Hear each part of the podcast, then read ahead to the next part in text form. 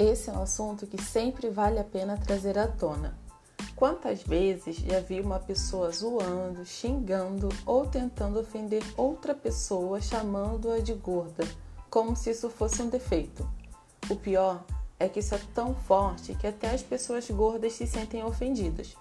Defeito para mim é ser inconveniente, estúpido, arrogante, fofoqueiro, mentiroso, mas gordo não.